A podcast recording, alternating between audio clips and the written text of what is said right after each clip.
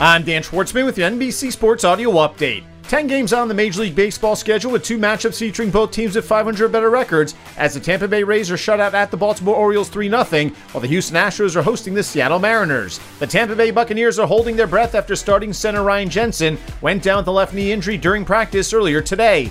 The 31 year old is scheduled to undergo an MRI, but results may not be known for a few days due to swelling. Jensen signed a new three year contract with the Bucs this past offseason and has been with the team since coming over as a free agent from Baltimore in 2018. The U.S. House Committee on Oversight and Reform has confirmed that Washington Commanders owner Dan Snyder has begun testifying virtually as the committee continues to investigate allegations of workplace misconduct. Snyder is not testifying under oath as he agreed to talk voluntarily. While the deposition is private, a full or partial transcript of the testimony can be released. Veteran defensive end Carlos Dunlap is agreeing to a one year deal worth up to $8 million with the Kansas City Chiefs, according to his agent, Drew Rosenhaus. In 12 seasons, mostly with the Cincinnati Bengals, Dunlap has accumulated 96 career sacks, which is eighth most amongst active players. The 33 year old registered 8.5 sacks last year with the Seattle Seahawks, eight of them coming in the team's final six games. The New York Rangers and winger Kaapo Kakko have agreed to a two year, $4.2 million contract.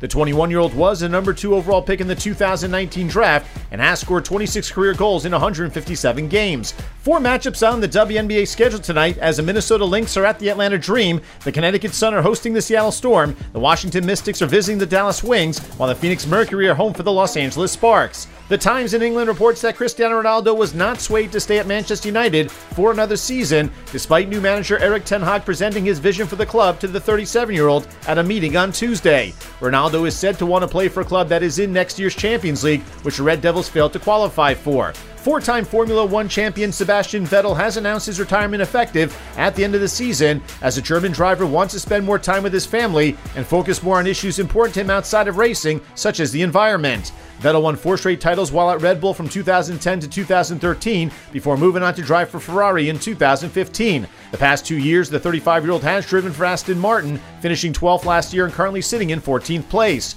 With your NBC Sports Audio Update, I'm Dan Schwartzman.